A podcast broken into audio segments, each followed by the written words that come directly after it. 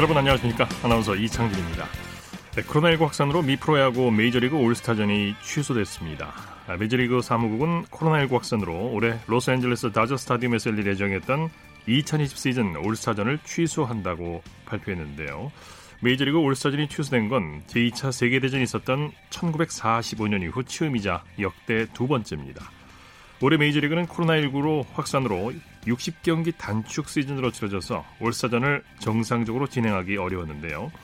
올해 취소된 올스타전은 예정대로 2021년 애틀란타 트루이스트 파크에서 열리고요.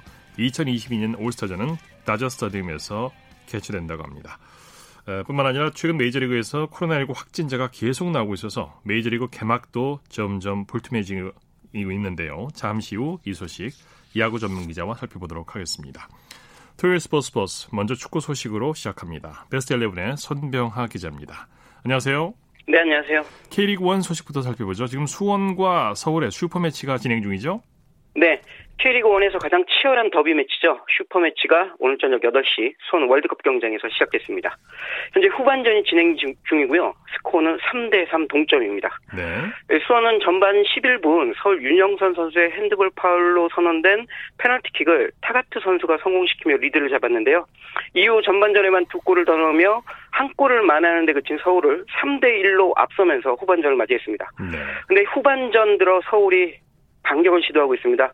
서울 후반 11분 그리고 15분 두 골을 거푸 터뜨리면서 현재 3대3 팽팽한 균형을 맞추며 경기를 진행하고 있습니다. 네.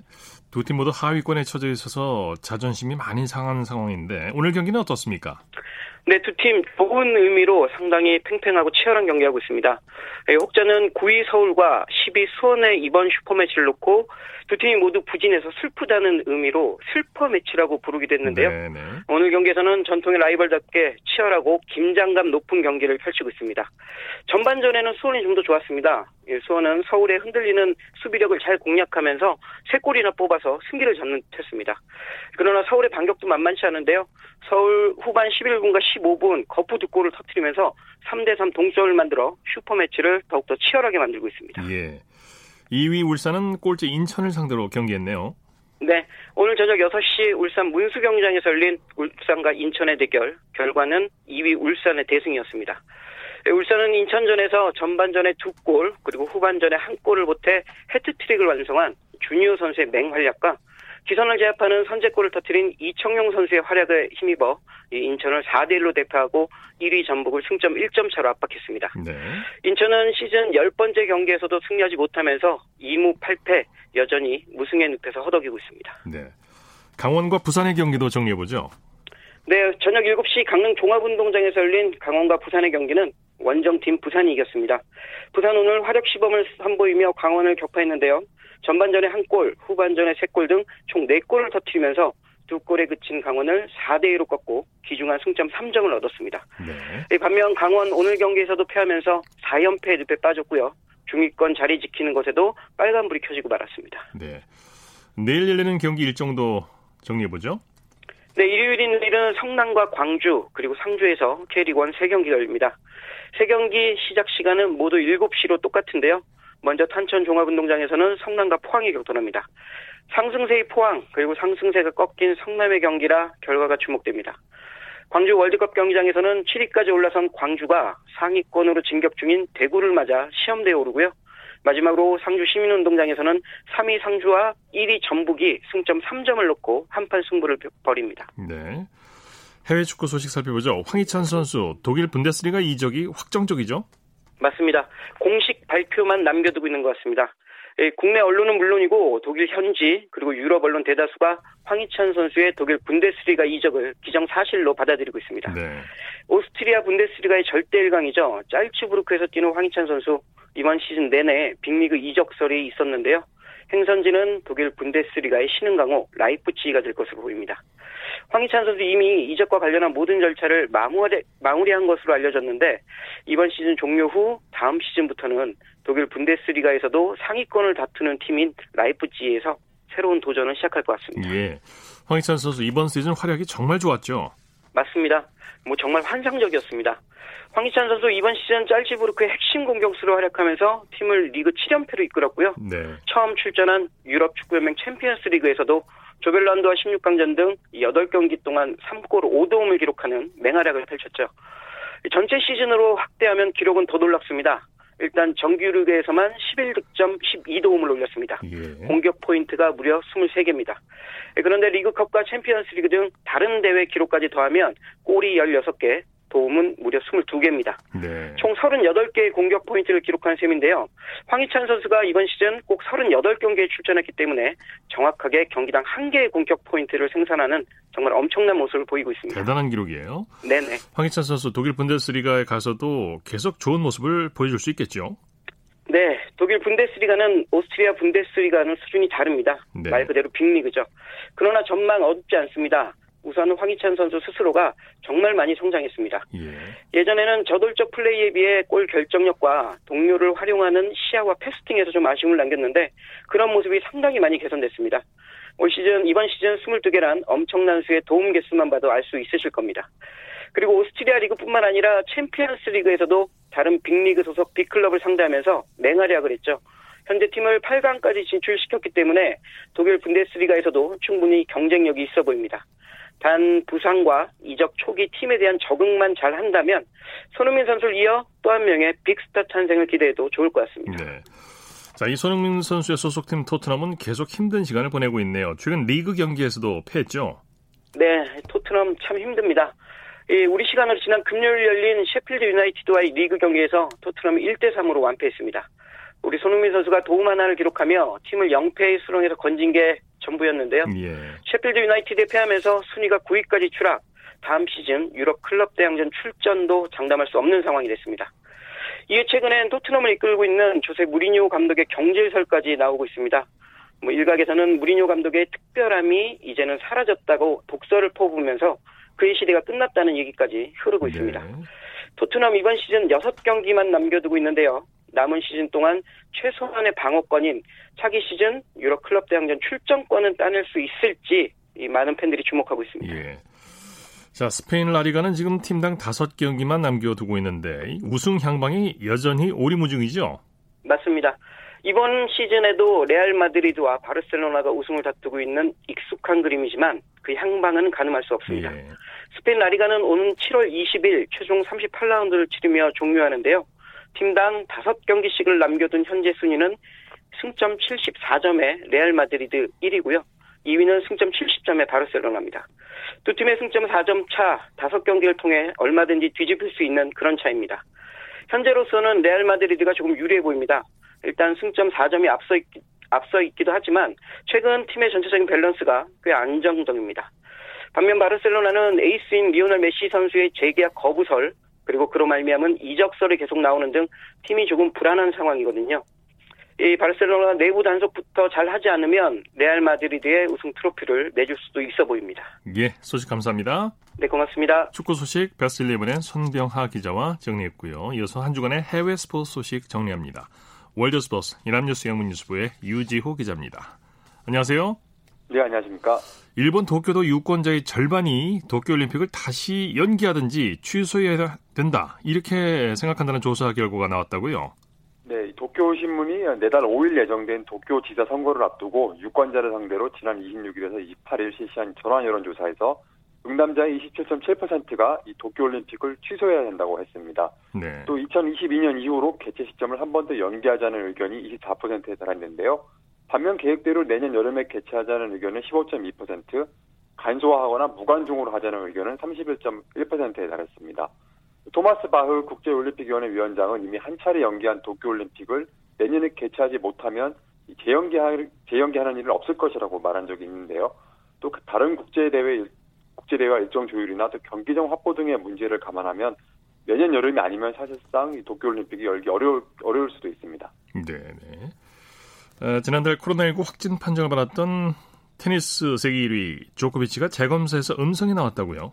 네, 조코비치 선수 측이 3일 처음 양성 반응이 나온 지 9일 만에 재검사를 시행한 결과 코로나19 음성 판정을 받았다고 발표했습니다. 네.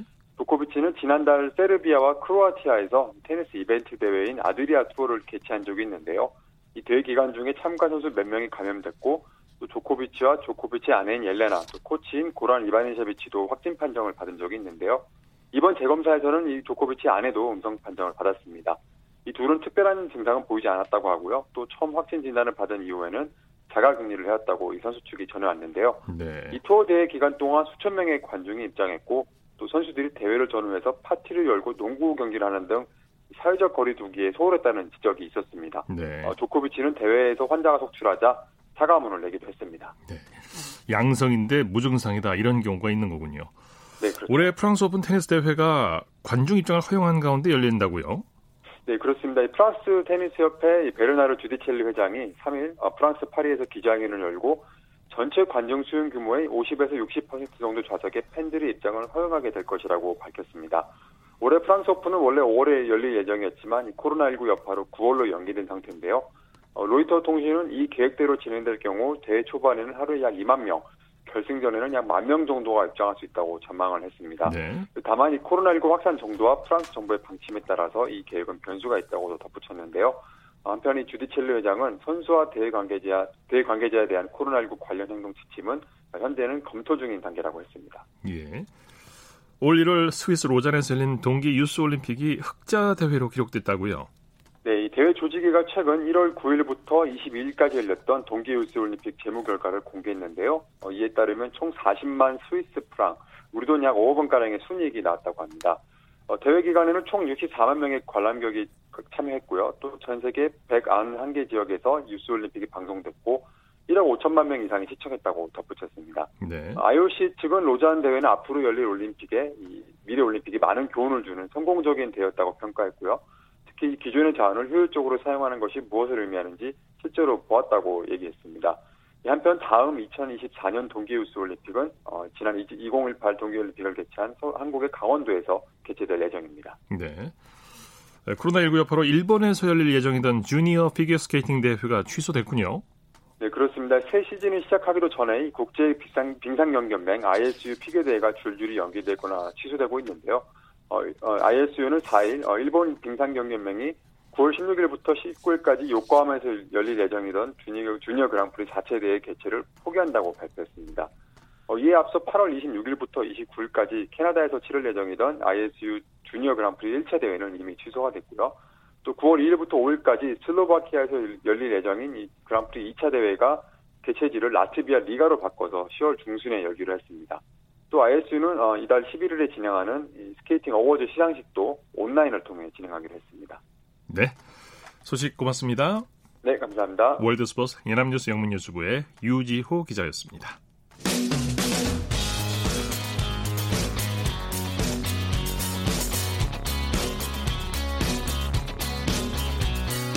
따뜻한 비판이 있습니다. 냉철한 분석이 있습니다. 스포츠 스포츠 우리에게 환희와 감동을 안겨준 스포츠 스타들의 활약상을 살펴보는 스포츠를 빛낸 영웅들 시간입니다. 정수진 리포터와 함께합니다. 어서 오십시오. 네, 안녕하세요. 오늘은 누굽니까? 네, 세계 프로복싱 8체급 석권에 빛나는 선수 바로 매니 파퀴아오입니다. 예. 필리핀의 전설적인 복싱 선수이자 정치인이고요. 70전 61승 2무 7패 39KO의 전적인데 세계에서 첫 번째로 8체급 석권을 달성했습니다. 그렇군요. 예, 사실 어, 세 체급 이상의 재패는 무리라고 여겨졌었는데요. 그 상식을 깨뜨린 거고 작은 체급으로 이 체급을 올려가면서 8체급 석권을 이루는 건 정말 대단한 겁니다. 있습니다. 한 체급 이상을 올리는 것도 힘든데 여덟 네. 체급을 올려서 석권한다. 이건 정말 어려운 일이죠. 그렇죠. 왜냐하면 3에서 5kg만 쪄도 몸이 둔해지는데요. 그렇죠. 예, 20kg을 증량하면서도 이 스피드나 파워가 줄기는커녕 늘어났기 때문입니다. 괴물입니다. 괴물. 네, 맞습니다. 네. 특히 파키아오가 2008년도에 오스카 델라 호야와 한 경기가 많은 분들의 이목을 끌었는데요. 레전드급 복서인 호야가 자기보다 훨씬 작고 왜소한 동양인에게 이 두들겨 맞는 모습을 보면서 전 세계 수많은 팬들의 관심을 모았습니다. 예. 호야가 이 패배로 또 충격을 받고 은퇴를 했다고 하네요. 네.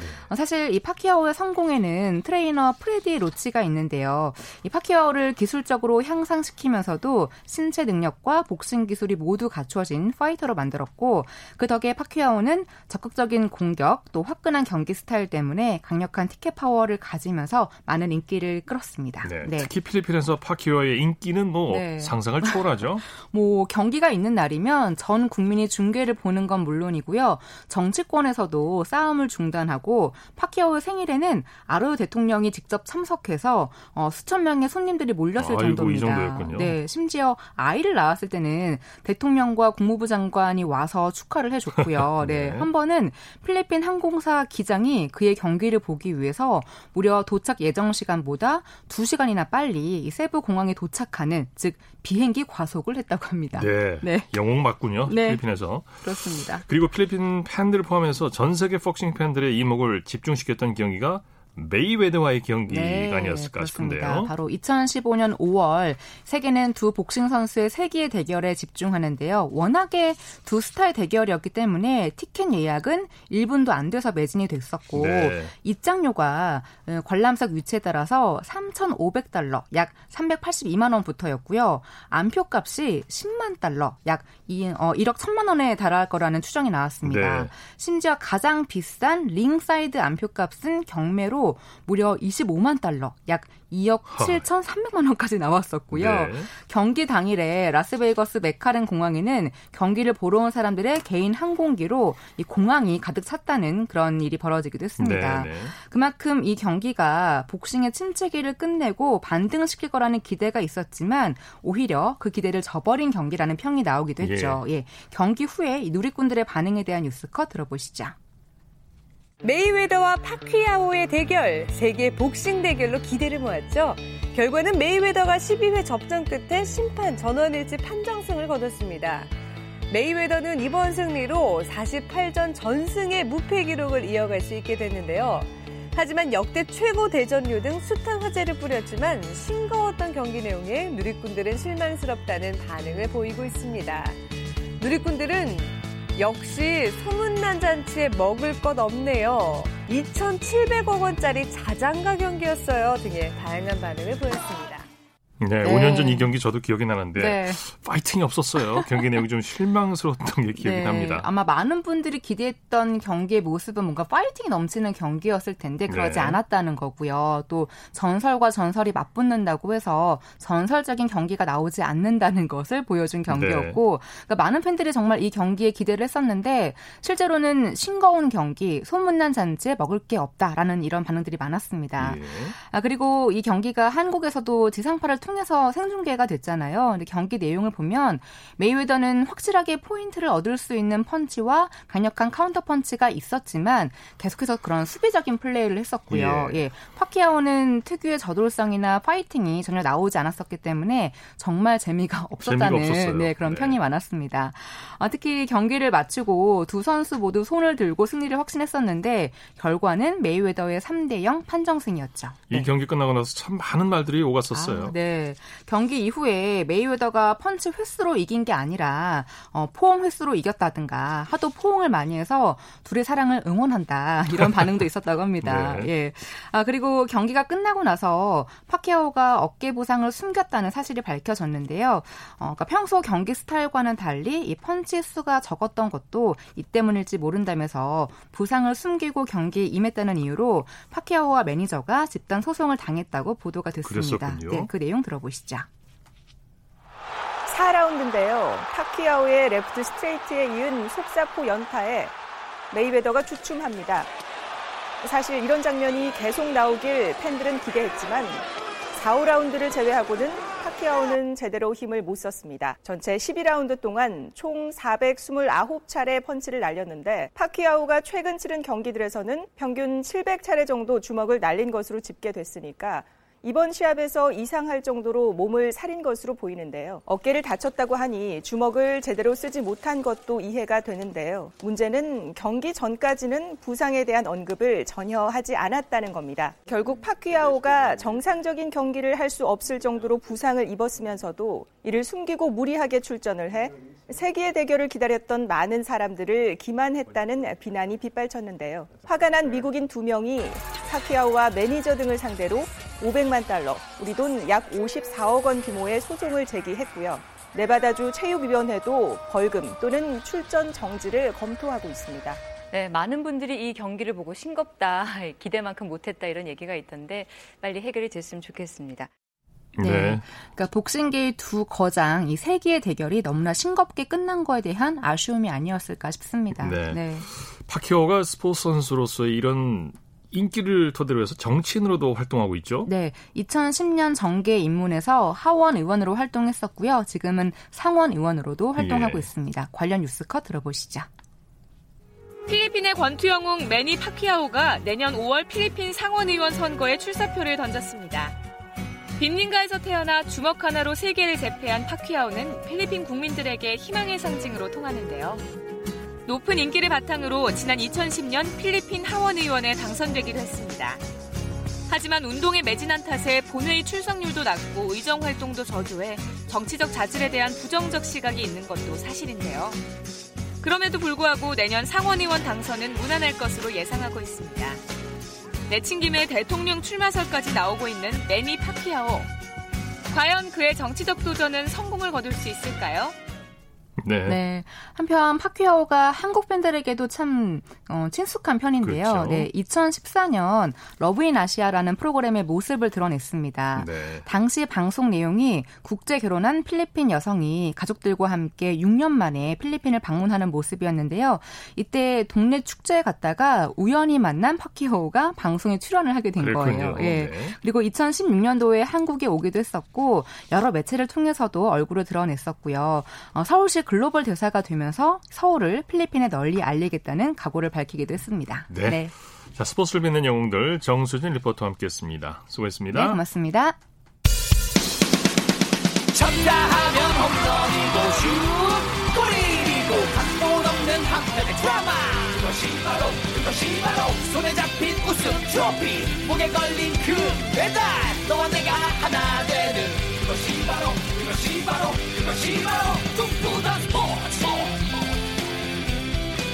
꿈꾸던 스포츠 꿈꾸던 스포츠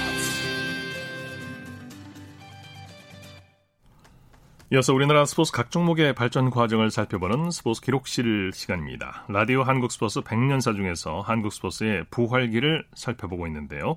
스포츠 평론가 신명철 씨와 함께합니다. 안녕하세요. 네, 안녕하십니까. 우리나라가 태극기를 들고 처음 출전한 올림픽이 생모리스 동계올림픽이었죠? 네, 그렇습니다. 1948년 1월 30일부터 2월 5일까지 스위스 생모리츠에서 열린 제5회 겨울철 올림픽에 우리나라는 일제 강점기에서 벗어난 뒤 처음으로 올림픽 무대에 나섰거든요. 예. 그런데 정확히 말씀드리면 이건 대한민국 정부가 수립되기 전이지 않습니까? 그렇죠. 네, 대회 우리 한국은 스피드 스케이팅만으로 이뤄진 5명의 선수단을 파견했는데요.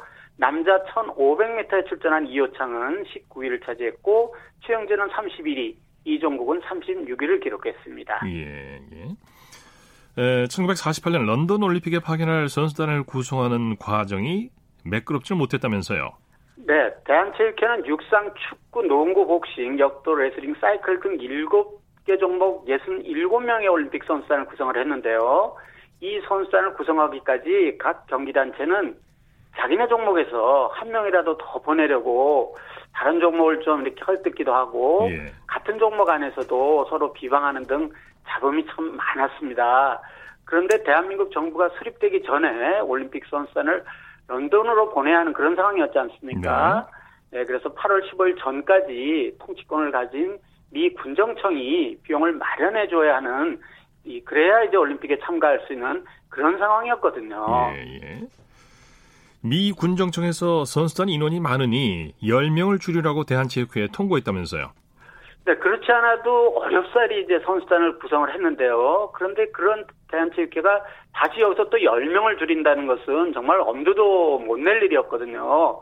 그때 일부 체육인들로부터 친일파라고 배척을 받아서 체육계에서 한 걸음 물러나 있던 이상백 이분은 이제 뒷날 IOC 국제올림픽위원회 위원이 되시는 분인데 제가 이 시간에 한번 잠깐 소개 말씀드렸던 분이죠. 네. 그러 그 선수단 모두를 다 보낼 수 있을 텐데라고 얘기했다는 그런 말이 이게 들렸거든요. 그래서 체육회 간부들이 그를 찾아가서 협조를 부탁을 했어요. 네. 이상백은 앞에도 잠깐 말씀드렸듯이 소개를 해드린 적이 있는데 다시 한번 소개 말씀드리면 일제 강점기에 일본 농구협회 상무이사, 일본 체육협회 전무이사를 지냈고 1930년 로스앤젤레스 올림픽 일본 선수단 임원 그리고 1930년 베를린 올림픽 일본 선수단 총무를 맡았어요. 그러니까 예.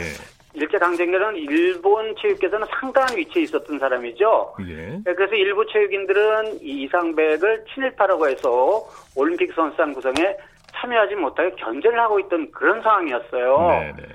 그렇지만 이제 좀 다급해지니까 체육회로서도 이상백에게 매달 수밖에 없는 그런 상황이 펼쳐졌던 거죠. 예. 한국 선수단 규모와 관련해서 이후에 어떤 상황이 펼쳐지게 됩니까?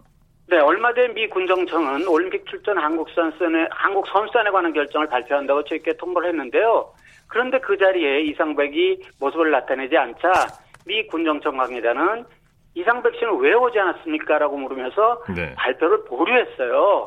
체육회 간부들은 이상백이 있는 곳으로 사람을 급히 보내서 이상백을 발표장으로 불렀고 이상백이 참석하자 미 군정청은 주한미군 사령관 존 하지 중장의 지시로 한국의 올림픽 선수단을 모두 보내기로 했다라고 올림픽 선수단 파견했다는 결정을 발표를 했습니다. 네네. 미 군정청이 이 같은 결정을 내리자 그를 배척했던 이들도 이상백의 영향력을 인정하지 않을 수 없었던 거죠. 예. 미 군정청이 이런 결정을 내리기까지 그 과정이 궁금하네요. 네, 이상백은 이 문제를 해결하기 위해서 하지 중장보다 더 높은 지위에 있던 더글라스 메카서 원수를 움직였는데요. 하지 중장에게 명령할 수 있는 윗사람이 바로 태평양 교전 연합군 사령관이 더글라스 메카서 장군이었거든요. 예. 잘 아시는 이제 메가더 메카서 장군은 1928년 암스테르담 올림픽에 미국 선 미국 선수단 단장으로 참가했고 1928년부터 2년 동안 미국 올림픽 위원회 위원장을 지낸 체육인이기도 해요. 네네. 네. 네, 그때 올림픽 미국 올림픽위원회 부위원장이 이상백과 친한 에이버리 브런디지였고요. 이분은 아마 중장년 스포츠 팬들은 많이 기억하실 것 같은데 아마추어리즘의 그 신봉자이지 않습니까? 네. 네, IOC 원장 바로 그 브런디지인데요. 이상백은 미국에 있는 친구인 브런디지에게 도와달라고 부탁했고 브런디지는 메카스 원수에게 연락을 해서 하지 중장으로 하여금 한국 올림픽 선수단을 모두 67명 모두 보내도록 이렇게 한 것입니다. 네. 그런데 대한체육회 집행부가 대회가 열리기도 전에 총사퇴를 준비하고 있었다고요? 네, 뭐 상상이 어느 정도 되시겠습니다만 그분이라면 이제 해외 여행이 하늘의 별따기만큼이나 어려웠던 시절 아니겠습니까? 네. 네, 그래서 체육인들은 평생의 꿈이라고도 할 수 있는 올림픽 참가 선수단 구성을 놓고 선수단에 들어가기 위해 혈안이 돼서 여러 가지 무리를 일으켰고 앞에서 말씀드렸듯이 잡음이 참 많았다고 했지 않습니까? 네네. 그래서 이제 어렵사리 선수단을 구성을 했어요. 이런 선수단 구성에 책임을 지고 있던 대한체육 집행부는 선수단이 귀국하면 바로 총사퇴하기로 미리 결정을 해놨습니다. 네 네 네. 자 말씀 잘 들었습니다. 네 고맙습니다. 스포츠 기록실 스포츠 평론가 신명철 씨와 함께했습니다.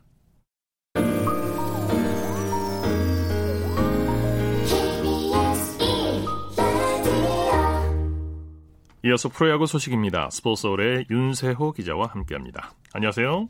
네, 안녕하세요. NC가 드디어 기아에게 승리, 그것도 대승을 거뒀네요. 네, 유독 기아만 만나면 작아졌던 선두 NC인데요. 오늘은 기아를 9대1로 꺾으면서 지난해부터 이어진 기아전 오연패에서 탈출을 했습니다. 네. 양현종과 루친스키의 선발 맞대결로 관심을 끌었는데 루친스키의 완승이었죠? 네, 오늘 NC와 기아 모두 에이스 카드를 펼쳤는데요. 어, NC 에이스인 드류 루친스키 선수 어, 6이닝 동안 안타 4개를 맞았고요. 어, 사구 4개를 허용하긴 했지만 그래도 타실, 어, 삼진 4개를 기록했고 1실점만 하면서 9경기 연속이자 시즌 10번째 퀄리티 스타트에 성공을 했습니다. 예. 어, 반면 양현종 선수는 4와 3분의 1이닝 동안 안타 11개나 맞았고요. 홈런도 2개를 허용했는데 그러면서 8실점으로 부진했습니다. 네. 어, 오늘 양현종 선수는 볼넷은 없었지만 너무 많은 안타를 허용했는데요. 올 시즌 좀 기복이 심한 양현종 선수입니다. 네, 권희동과 나성범 선수 백투백 홈런을 합작했어요. 네, 사실 NC 같은 경우에는 라인업에 올라온 선수 모두가 거의 모두가 홈런 타자라고 해도 과언이 아닐 정도로 정말 엄청난 파괴력을 자랑을 하는데요. 네. 오늘 같은 경우에는 어, 권희동 선수와 나성범 선수가 5회 백투백 홈런을 달성을 했습니다. NC 올 시즌 네 번째 백투백 홈런이었습니다. 네, NC가 오늘 화끈한 장타 쇼를 펼쳤죠. 그렇습니다. 권희동 선수와 나성범 선수 외에도 박석민 선수도 7회에 솔로포 터트렸는데요. 어, 홈런 3개가 터졌고요. 어, 장타는 9개나 터진 오늘 NC 타선이었습니다. 어, 사실 뭐 NC의 선두 질주의 결정적인 원인이 이런 압도적인 타선이 있다라고 보면 될 것 같습니다. 네. LG와 삼성은 연장까지 가는 접전을 벌였네요. 네, 지금 12회 말이 진행 중인데요. 어, 양 팀이 지금 6대 6으로 팽팽히 맞서 있고 삼성이 2사 1, 2로 찬스에 지금 있습니다. 뭐 아. 김동엽 선수가 타선에 있는데 안타를 치면 삼성이 승리하게 되고 못 치면은 네, 무승부가 될 것 같습니다. 그렇게 되네요. 지금 12회라고요? 그렇습니다. 네. 오승환 선수가 복귀 후 처음으로 어, 블론 세이브를 기록했네요. 네, 오승환 선수가 9회 말 2점 차 리드에서 등판을 했지만 5대5 동점을 허용을 했습니다. 어, 1이닝 동안 안타 2개를 맞고 4사구 2개를 범한 게 결정적이었는데요. 그러면서 네. 2실점을 하면서 오승환 선수가 삼성의 리드를 지켜내지 못했습니다. 네. 삼성은 오늘 선수들의 출근 시간을 2시간이나 늦췄다면서요. 네, 어제 아무래도 양 팀이 빗속 혈투를 치렀는데요. 그러면서 굉장히 체력 소모가 큰 경기를 했습니다. 이에 따라서 삼성은 오늘 출근 시간 2시간 늦추면서 사실상 훈련을 간략하게 거의 워밍업 수준만 하고 어, 그리고 나서 오늘 경기에 임했습니다. 예.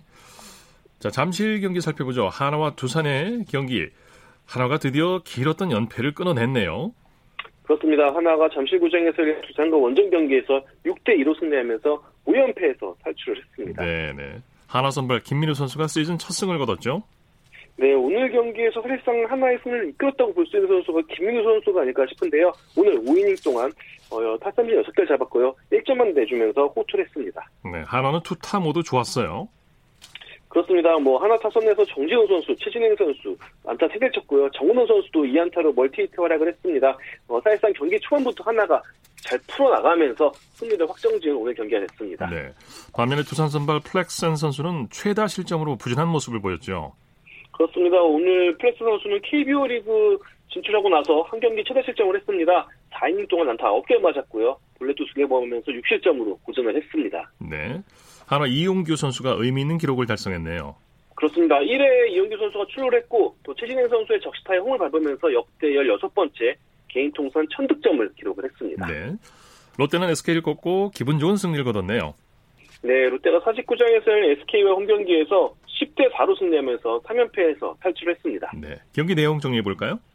어, 휴식 후 돌아온 선발 투수 서준원 선수가 오늘 롯데의 승리를 이끌었다라고 볼 수 있을 것 같습니다. 어, 6이닝 3실점으로 자기 역할 다하면서 시즌 4승째를 챙겼고요. 어, 그리고 롯데 타선 또한 오늘 굉장히 좋은 응집력을 보여줬습니다. 네. 서준원 선수가 활약하는 가운데 경기 초반부터 롯데 타자들이 꾸준히 득점을 올렸는데요. SK 선발 투수인 김주환 선수를 무너뜨리면서 롯데 타자들은 5회까지 9점을 뽑으면서 일찌감치 승기를 잡았습니다. 예.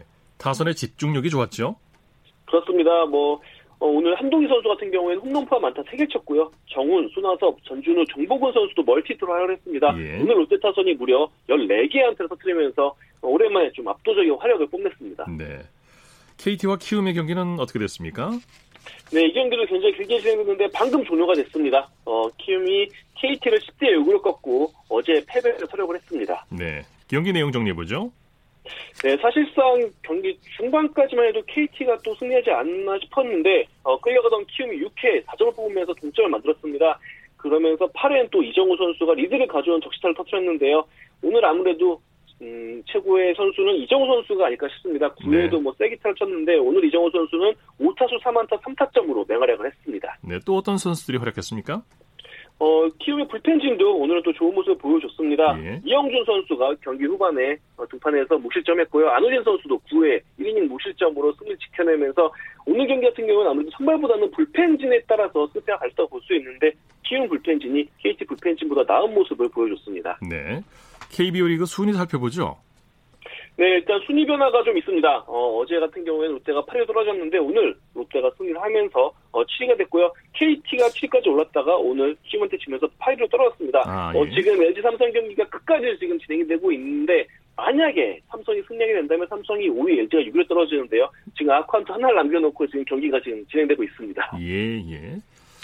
자, 메이저리그 소식 살펴보죠. 오프닝에서 잠깐 말씀을 드렸는데 메이저리그 올스타전이 취소됐네요. 그렇습니다. 당초 올해 올스타전은 LA 다저스의 홈인 다저스 스타디움에서 열릴 예정이었습니다. 하지만 신종 코로나 바이러스 감염증으로 지금 뭐 어, 팀당 60경기 단축 시즌을 치러야 되는 상황이고요. 또 경기도 무관중으로 진행이 됩니다. 어, 자연스럽게 올스타전도 취소가 됐고 다저스 구단은 2022년에 올스타전을 유치하길 원한다고 지금 하고 있습니다. 네. 미 프로야구 메이저리그 사무국이 정규리그 개막을 앞두고 코로나19 전수 검사를 실시했다고 하는데 그 결과가 어떻게 나왔나요? 네, 검사 대상이 총, 총 3,085명이었는데요. 네. 이 중에 31명의 스태프, 아, 이 중에 서 네, 31명의 스태프, 31명의 선수와 7명의 스태프 가 코로나19 양성 반응을 보였습니다. 예. 어, 전체 비로 따지면 1.2%로 어, 미국 프로농구보다는 좀 낮은 수치입니다. 미국 프로농구는 5.3%를 기록을 했는데요. 어, 그러나 지금 메이저리그 같은 경우에는 어, 이전과 동일하게 홈 원정을 오가면서 시즌을 치를 예정이거든요. 네. 반면 미국 프로농구는 지금 올랜도, 플로리다주 올랜도에서 모든 선수들이 집결해서 그 안에서만 이제 숙박 생활을 하고 경기를 치르기 때문에 좀 위험성은 낮은 상황입니다. 아, 무래도 메이저리그는 홈 원정을 하니까 이동 경로나 숙박에 따른 좀 위험성이 있기 때문에 이 부분을 전문가들이 좀 우려를 하고 있습니다. 네.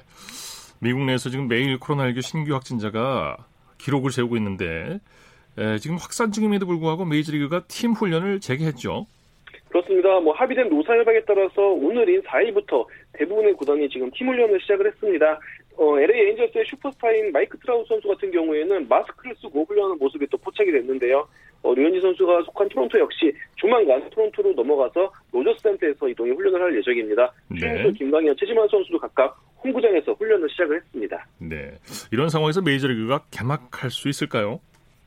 아, 여전히 좀 물음표가 많이 남아있는 상황입니다. 네. 어, 지금 많은 선수들이 게다가, 어, 너무 위험하기 때문에 올 시즌을 치를 수 없다라고 하면서 참가를 거부하기도 했는데요. 예. 어, 특히 마이크 트라우 선수 같은 경우에는 아내가 지금 임신 중이기 때문에 어, 자신이 또 아내와 이제 뱃속에 있는 아이에게 위험을 빠뜨릴 수 없다면서 지금 시즌을 쓰지 않는 것도 고려하고 있다고 했습니다. 어, 여러모로 좀 메이저리 같은 경우에는 일단 원정 경기에 따른 이동이나 또 숙박시설에 대한 부담도 있기 때문에 여러모로 좀 위험이 큰 상황이라고 할 수 있을 것 같습니다. 네. 네. 미국 전역에서 확산되고 있는 인종차별 퇴출 운동이 프로스포츠계에서도 불고 있다고요. 네, 사실 현재 미국은 코로나19 확산 외에도 인종차별 문제 또한 굉장히 심각하게 터져나온 상황인데요. 네. 300년째 지금 이어지고 있는 흑백 인종 갈등이 다시 드러난 가운데 뭐 지금 미국 프로농구 NBA 같은 경우에는 Black Lives Matter죠. 흑인 목숨도 소중하다와 같은 문구를 유니폼에 이제 붙이는 것을 허용하기로 했습니다. 예. 어 게다가 또 메이저리그 클리블랜드 인디언스 구단은 인디언스 구단명이 인종차별 성향을 띌 수 있는 문구이기 때문에 구단명 변경을 고려하고 있는 상황입니다. 예, 말씀 고맙습니다. 네, 감사합니다. 야구 소식 스포츠서울의 윤세호 기자였습니다. 스포츠 스포츠 오늘 주말 소식은 여기까지고요. 내일도 풍성한 스포츠 소식으로 찾아뵙겠습니다. 함께해 주신 여러분 고맙습니다. 지금까지 아나운서 이창진이었습니다. 스포츠 스포츠